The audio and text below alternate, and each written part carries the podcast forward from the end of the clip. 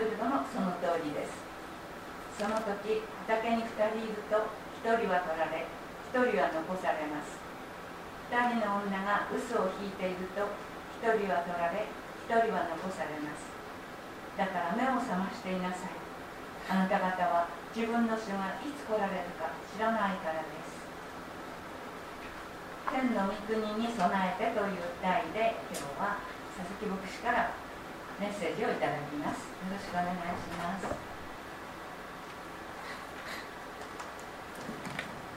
はい、えー、今日の聖書箇所ですね。読んでいただいてですね、えー、ちょっとこういうところを読むとですね心が暗くなりそうな感じに なってしまうところありますけれども。まああの聖書の言葉は私たちにとって霊的な食物です。まあ、柔らかい食物もあればまた硬い食物もある、まあ、今日のところはもしかしたら硬い食物かもしれないですね。まあこれを聞いてすぐに理解するのは難しいですけども考えるきっかけにはなりますね。で私は聞いたことをその時理解できなくても心の内で、えー、それをさらに噛み砕いて時間をかけて理解していくということが必要な時もあります。えー、まあ、どういう話になっていくのか最後まで聞いていただきたいなというふうに思うんですけれども。あの先週ですね先週の日曜日に NHK スペシャルという番組やったんですね。であの、まあ、世界中には200ぐらいの国がありますけれども、まあ、先進国新興国がですね食料廃棄食食品ロスそれを続けていくと2030年にはさらにその飢餓で苦しんでいる人々がもっともっと増えるっていうふうに言ってたんですね。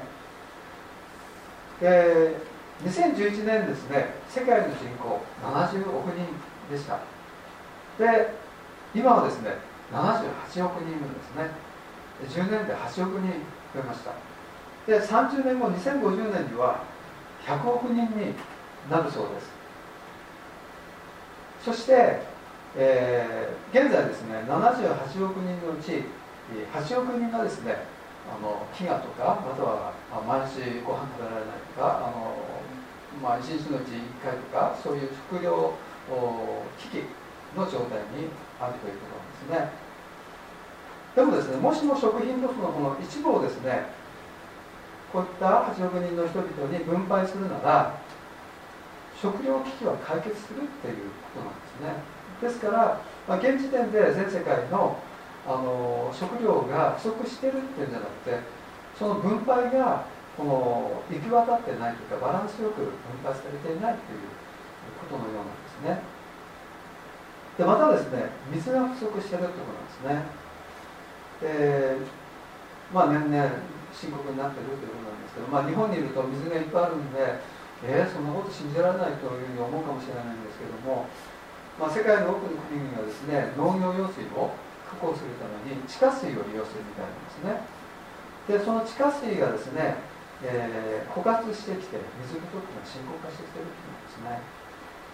でまあ多分使いすぎなんじゃないかなというふうに思うんですけども供給されている以上に、えー、こう使ってしまう。そういったところが原因してるんじゃないかなと思うんですけどにもかかわらずですね例えば牛肉とかワイン、まあ、そういった食品の需要がですね増えてきてでそのためにもっともっと水が必要になってきてるというんですね。で一切れの美味しいビーフテキ、まあ、私めったにっていうか1年にもしかしたら1年に1回もビーフビーフテーキ食べることないかもしれないですけどもその一切れの美味しいビーフテーキをですね生産するためには大量の餌が必要でその餌を飼料を生産するためには大量の水が必要なんだそうです。かなり大量ですよね。何必要なのかと私もあのびっくりしましたけども。またいっぱいのですね美味しいワインを生産するためにもそのいっぱいのワインのために大量のですね水がですね、えー、必要だということなんですね。であのこの番組で言うには、えー、食品ロス水不足の問題を何としても解決しなければ2030年以降の世界の食料事情はですね確実に悪化するというふうに予測されているみたいなんですね。まあ、その影響は日本でもですねこんなに日本の今あのまあ、自給率は食料自給率は、まあ、40%ぐらいと言われてますけどでもそれにしても毎日毎日あの食料ですねいっぱいありますでもですねいずれその影響っていうのは日本も受けまあ、食料確保が難しくなる。その食料確保が難しくなると社会が不安定になる。またあ社会が不安定になると何ていうかこう犯罪も増える、まあ、そういう悪循環があると思うんですけどもそうならないようにするために2030年までのの10年間では10年間はとても重要な時代になるよっていうふうにその番組では言ってました。まあ私たちがこの危機的な状況っていうか、まあ、地球温暖化とかもいろいろ言われてますけどそういったことをこうどこまで本当のこととして捉えるかどうか、まあ、この事態を回避できるかどうかに決まってるんじゃないかなというふうに思うんですけどまあ本当に、その番組を見てあ今私は本当に難しい、その状況に、あるんだなそういう状況に向かってるんだなというふうにその番組を見て思いました。まあ、あこの前見た番組なんですね、2週間前。で、先週ですね、えー、三熊さんがあのイエス様の天の国とタラントのですね、話をしてくれました。で、イエス様の弟子たちがですね、オリーブ山に登って、そのオリーブ山からあ見下ろすとエルサレムのその神殿が見えるんですね。今、今は神殿は見えませんけども、今見えるのはあの黄金ドームというモスクですね。で昔は神殿が見えると。その神殿を見下ろしながら、イエス様がその神殿と教育もですね、えー、これはねこのままになってることはないよ。いつか壊されるよ、えー、破壊されるよということを予告しました。それは24章のところ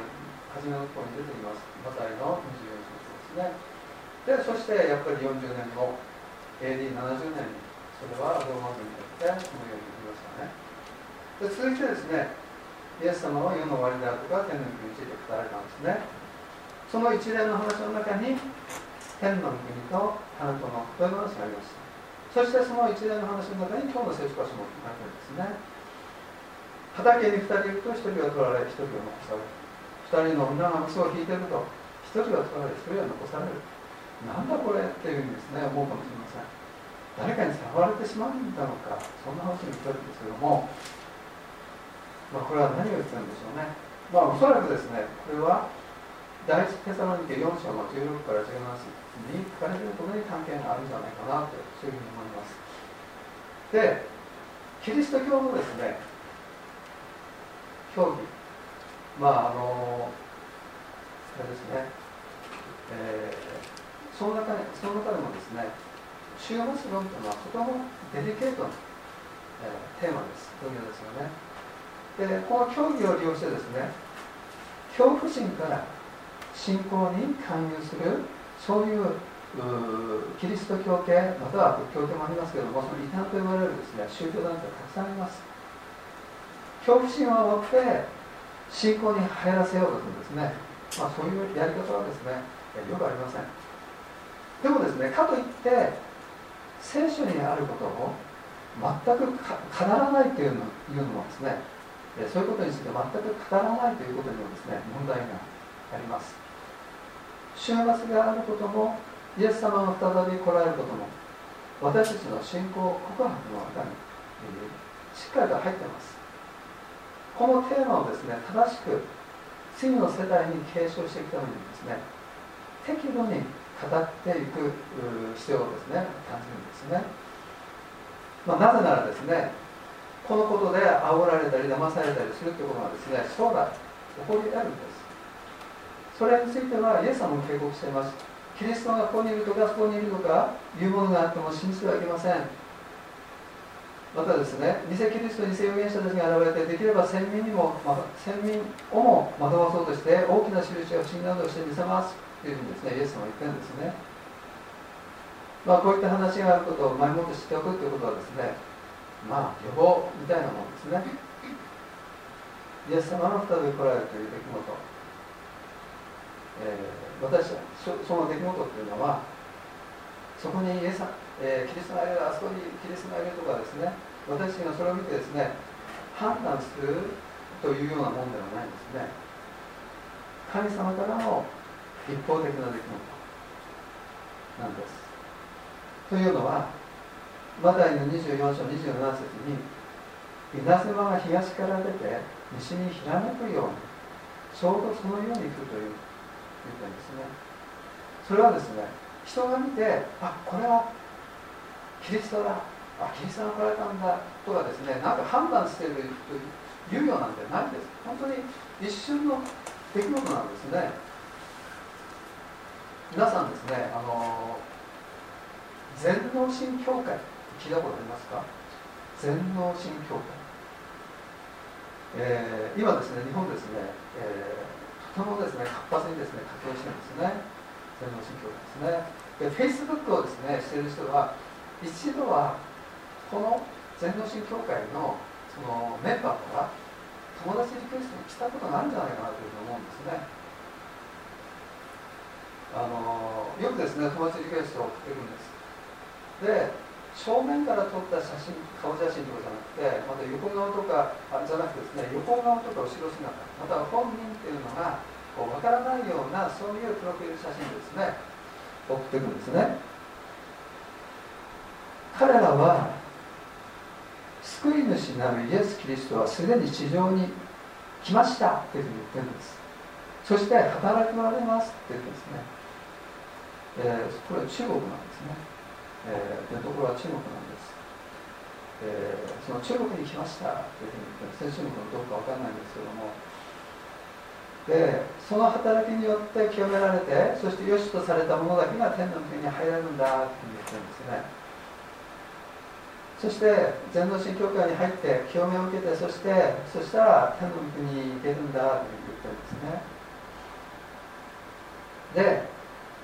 すでに再臨したイエス・キリストはですねもうイエス・キリストって言うんじゃなくて全能神っていうふうに言われてるんですっていうふうに言うんですね。まあ、彼らは同じ聖書の言葉を用いてますから一見そういう彼らのその表記というかそういったことは見えてきません。よく調べるとそういうのが見えてくるんですね、えー、私もちょっと調べさせてもらいました。よく調べるとですねそういうのが見えてくるんです、まあ、表面的には教え主がはっきり表さないですね。ですから私たちは気をつけなければならない。今の時代でもそういうふうに気をつけなければならない。ことがあるんですね。特にネット上で動いているというわけなんですね、えー、そしてあの最近の世界情勢私たち、まあ、いろいろ気になることが最近いろいろ起こってます。アメリカでもまた最近はあミャンマーでもですね。中国もちろん中国でも。起こってます。最近の世界情勢とても不安定な動き見せてますよね。将来有利な立ち位置を得るために国々がですねせめぎ合っています。中国共産党ロシアのプーチン大統領ミャンマーの軍部。まあ動きを見てるとですねととても心配です。またアメリカの国内のあの分断ですね。分断に出ています。この前のアメリカ大統領選非常にですね波乱の飛んだ出来事でしたね。アメリカ政権アメリカの政権は共和党から民主党に変わりました。で、えートランプ元大統領からバイデン大統領になりました。でトランプ大統領はですねイスラエルに対して施策としてアメリカ大使館をテルアビブからエルサレムに移しましたよね。またですねギリギリまで彼の任期ギリギリまでイスラエルと中東の国々の和平に向けた動きそういうのがありました。アラブ首長国連邦とかバーレンがですねえー、バーレンがですね、えー、イスラエルとのこの国交関係を結びますよね、えー、まあ、イスラエルと今国交換係あるのはエジプトとヨルダンそして、えー、バーレンそしてアラブということで2つ起きましたけれどもこれからさらに増えていくのかいくんだと思います、まあ、こういった動きっていうのはまああのジム先生のジム先生が本当に詳しいと思うんですけど、まあ、ちょっと私にもうちょっとあの知よく知り知らないながらもちょっとお話をしますけどもアメリカのキリスト教福音派の意向っていうのがこう反映されて形になってると思うんですね。なぜならまああの旧約聖書に書かれてあることそのパレスチナのその死はイスラエルのものだというふうにアメリカにはその福音派、まあ、福音派の方々はそういうふうに基本的に考えてますからでなぜならイエス様が戻ってこられる兆しの中にイスラエルと中東の国々の間に平和な関係が築かれるということがあったりまたはそのユダヤ教の神殿がエルサレムに再建されるということがあるからなんですね、まあ、こういったことはエゼキエル書であるとかダニエル書であるとかゼカリア書こういった予言書に書かれてあることをこの解釈しているわけなんですけどもその実現をですね目指しているそういったころがあるわけです。けれども予言というのは人の力で成し遂げられるものではありません。全て神様の御の中にあって神様の許しなくしてそれはその聖書の予言というのは成就しません。御心の向きに御心の方法で、えー、その聖書の予言一つ一つがこう成就していくそのように思います。で聖書今日の聖書箇所ですね36節から38節を見てみたいと思うんですけどもえっとまああのちょうどずっと前の方にまた24章の3節の方にはですね弟子たちはイエス様が戻ってこられる時は世の終わりがいつ来るのかとかまたどんな前兆があるのかというのを聞きました。そしたらイエス様はどんな前兆があるのかというについては、えー、話してくれました。その日その時いつなのかについては話してくれませんでした。というよりもそれについては天の見つかりたちもこも知りません。ただ父だけが知っておられますというふうにイエスに言われたんですね。子というのはイエス様ですね。イエス様もわからないです。またあ天の見つかりもわからない。分かっているのはただ父なる神様だけなんですというふうに言っていまイエス様が来るのはちょうどノアの日のようだからですと思いますまあ、ノアの大洪水といったらですね、契約聖書の有名な話で、クリスチャンでなくても、えー、知ってます。ノアは神様が言われた通りに大洪水に備えて大きな箱舟を作りました。作り始めてから100年後、えー、大洪水が作ってきました。ノアとその家族8人はですね、箱舟に入りました。えー、面白いですね。前、あの富田先生が来られた時にですね、えー、船という漢字のことを言ってましたね。船という漢字、えー、船に8つの口って書いてあこれは8人の意味するね。ノアの船には8人の人が出たんですね。面白いですねこれ。でそして、えー、8人が箱物に入ってそしてその後箱物のドアがですね閉まったんですね。その日まで人々は飲んだり食べたり寝取ったり嫁いだりしていた、まあ、普通のことが行われてたんですね。普段と変わらない事情がそこにあった。大洪水が来て全てのものをさらってしまうまで人々は分からなかった、まあ、もちろんですねノアはそあのノアのその住んでいたところにいた人々にノアがですねそのでっかい船を作ってるわけですからこれ一体何なんだとかそういう会話があったかと思います。その中で神様はこういうふうに言ってるよってことはそういうね、神様の言葉を伝える機会というか実際にはそういうふうに、人々に伝えたと思います、えー、イエス様が再び来るのもこれと全く同じだというふうにですね。で40節から41節見てみるとその時畑に2人いると1人は取られ1人は残されます。2人の女が嘘を引いていると1人は取られ1人は残されます。まあこれはですね当時の日常の一コマなんだと思います。いつもと変わらない風景いつもと変わらない日常の中でまあそういう中でまあですね聞いたことがああるかもしれないですけどもクリスチャンだけが突然いなくなってしまうっていうねフィクションのような話に聞こえるんですけども私はそれぞれの方々のその信仰ですけども私はこれもフィクションじゃなくてノンフィクションだと信じています。第一手直記4章の17節についに生き残っている私たちがたちまち彼らと一緒に雲の中に引き上げられ空中で主と会うのです。このようにして私はいつまでも主と共にいることになりますというふうに第4章の17節に書いてあります。クリスチャンの中にもそんなことを起こるはずがないというふうに言う人もいます、まあ、実際にそのようなことが起こるんじゃなくてこれは何かの比喩だろうというふうにですね解釈する人もいます。けれども私たちクリスチャンは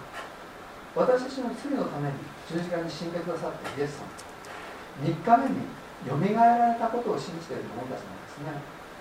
その信仰があるならき上げられて空中で死と会うということなどは信じがたいことではないと思います。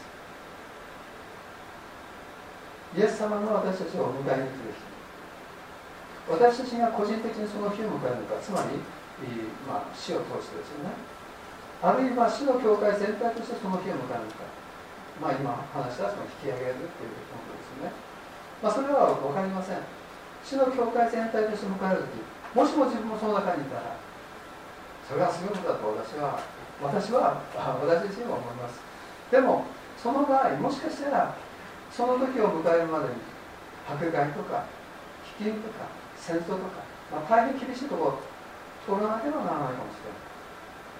でもそうだとしても私たちは心配しなくてもいいというふうに書いてるんですね。イエス様がマタイの24章22で選ばれた者たちのためにその日数は少なくされますというふうに書いてます。まあだんだんこの世界はですねクリスチャンにとって住みづらい生きづらい場所になっていくんだと思います。もうすでにそういう時が来てるかもしれません。しかしそのような時代の中にあっても神様は共におられて私たちをですね導いて守ってくださってるんですね、えー、旧約聖書のことを思い出してほしいんですけども思い起こしてほしいんですけどもソドムとゴモラの町が神様によって滅ぼされた。ロトとその家族は神様の言われることを信じてそして従ってソドムの町から脱出しました。そして彼らの安全を守られてですね命も守られましたね。またイスラエルの民がですねエジプトから脱出脱出する時もその前に10の災いがありました。10のあの災いがですねエジプトの地を襲ったんですね。けれどもその中でイスラエルの民は神様の言われることに従ったので彼らの安全は守られたんですね。彼らの命は守られました。そして初代教会の時代先ほど言いました AD70 年にエルサレムの町がローマ軍に攻められた時イエス様が言われたように従って山へ逃げた者たちは命が助かったまあそういったことが歴史家ヨセフの書いた書物に残されているということがですね私の持っている命の言葉社新聖書辞典みたいなですねそういったことを書いてたんですね。しかしエルサレムやマサノの要塞に、えー、こもった立てこもった人々はほとんど全滅したというふうにですね書かれてあります。書かれてありました。で42節をですね見てみましょう。だから目を覚ましていなさい。あなた方は自分の死がいつ来られるのか知らないからです。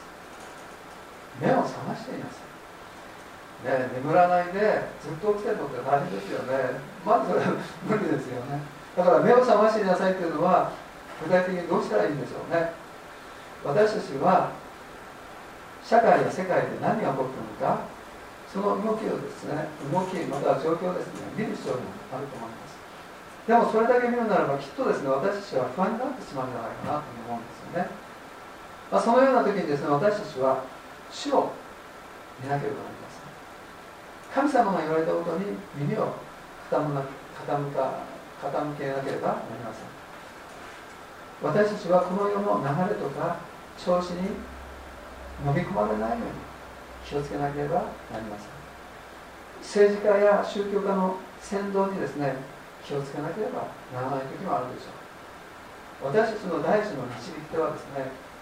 神様なんです。お一人お一人にとって第一の導き手はですね神様なんですね。牧師じゃないんですね。神様なんです。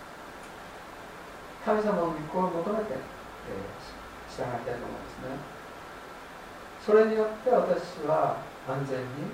守られます。迫害によって生きづらくなった住みづらくなってきたテサロニケのクリスチャンに対してパウロはですねとても参考になる勧めをですねしています。パウロは彼らに言ったことは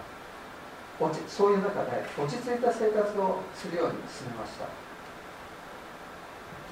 何か特別なことをするように言ったんじゃないんですね。乏しくなることのないように周りの人々にも良い証となるように仕事に身を入れて働くようにっていうふうにパウロは言ったんですね。つまり日常のことを今まで通りただ淡々とやるっていうことですよね。まあ何か大変なことが私に許された時にそれもまた私たちに、えー、まあ、やるといいことかもしれません。大変かもしれないんですけども大変な時にでも淡々と日常のことをやる。そして私たちが救われるために必要なことはですねたった一つなんです。罪を悔い改めてイエス様を救い主として信じるということ。そのことをちゃんとやってれば大事なんですね、えー、救いは恵みなんですね。私たちの行いようじゃなくて私たちのイエス様への信仰によるんです、えー、それ以上でもそれ以下でもないんです。そこに私たちの平安があるようにですね。祈りたいと思います。終わりにですね、えー、このことをお話したいと思うんですけども。イエス様が再び来られるという2つのことを、えー、意味しているんですね。まあ私は今そういうふうにまあいろいろですね今までいろんなものを読んでまたは考えたりして、まあ、いろいろとあの、ね、解釈または説、まあ、いろいろありますけども、まあ、一つはですねクリスチャンは引き上げられて空中でイエス様にお会いする。地上でさらにですね深刻な状態になっていく前に、えー、大変な状況になる前に私たちは引き上げられるは助かりますねそれはね。まあいい話というといい話です。ですね。まあそれはですね、まあ、救いの一部であると思いますね。メインは罪の許しと永遠の命です。でも大変なところからこれから大変になってくるというところからそこからもしも引き上げられたらそれはもう助かります。ですね。でもう一つはですねその後ユダヤ人の人々はオリーブ山に天から降りてこられるイエス・キリストを見ることになるというですね黙示録一章7節に「見よ彼が雲に乗ってこられる。すべての、ね、ことに彼を突き刺した者たち、えー、イエス様を十字架にかけるときにですね、えー、イエス様は両手両足、えー、そして後で、えー、ローマ兵によって、え、脇腹を突き刺されました。そのイエス様を見るまたゼカリア12章の10節にはですね彼らは自分たちが突き刺したもの私を仰ぎにとなんですね。でゼカリアの14章4節に主の足はエルサレムの東に面するオリーブ山の上に立つ。そして全ての生徒たちの共にある。共に来るという意味があります。イエス様はイエス様は天に戻られる時に私がオリーブ山から天に帰っていくようにまたそれと同じような感じでえー、私が戻ってきますよっていうことを言い残しイエス様は天に戻っていかれました。まあ予言もですね実際残ってみないとわからないとかありますけどもまあ私は今のところそのようにっていう、まあ、考えてるというかそこに着地してるというか信じてますね。まああのこういったことをこうきっかけにですね聖書を読んだりまた祈りの中で神様にその理解を求めたりまあそれは理解するというあの何でもかんでもわからないとっていうことではありません。ただイエス様を信じて罪悔い改めてイエス様を信じる、まあ、そこに私の救いがあるわけですからあそういったことを理解しなくてもイエス様を信じるということをそのことをきちんとあのやることが大切なことだと思います。全ての人にとってですね天の御国への備えとして、まあ、今言いましたけども重要なことはただ一つ。イエス・キリストを救い主して信じるということですね。そして信じたならば与えられている日常をですね感謝して自分の学業仕事それにですね身を入れて落ち着いた生活を淡々と、えー、やっていきたいなというふうに思います。そしてですね機会を捉えてイエス様のことを誰かに伝えることができるならばそれは素晴らしいことだと思いますね。ぜひですね、えー、このようにしていきたいなと思います。自分に与えられている、まあ、今学生の方はそのその学生の立場にあってできること日々できることを一生懸命やってまた仕事をしている方はその仕事に仕事を一生懸命やっている、まあ、そのようにですね、えー、やっていきたいなというふうに思います。それではお願いします。天のお父様私たち本当に、えー、聖書の中でわからないことがありますし今の、えー、理解が必ずしもそれが正確であったり正しいものであったりということそういったことも言えないところがありますがしかし何よりも私たちがイエス・キリストを救い主して信じていることそのところに私たちの平安がいつもありますようにお一人お一人を導いてくださいますようにお願いいたします。あなたの、えー、守りが完全であり私たちを日々導いてえー、てくださってますことを、えー、感謝しますそれぞれのそれぞれにあなたが今与えておられる立場またあ学業やまたは仕事そのことに私たち本当に一生懸命、えー、やっていくことができますようにまたその中であなたが私たちを、えー、あなたの言葉をどの方に伝えるために用いてきてくださいますようにお願いいたします。イエス様の皆によってお願いします。アメ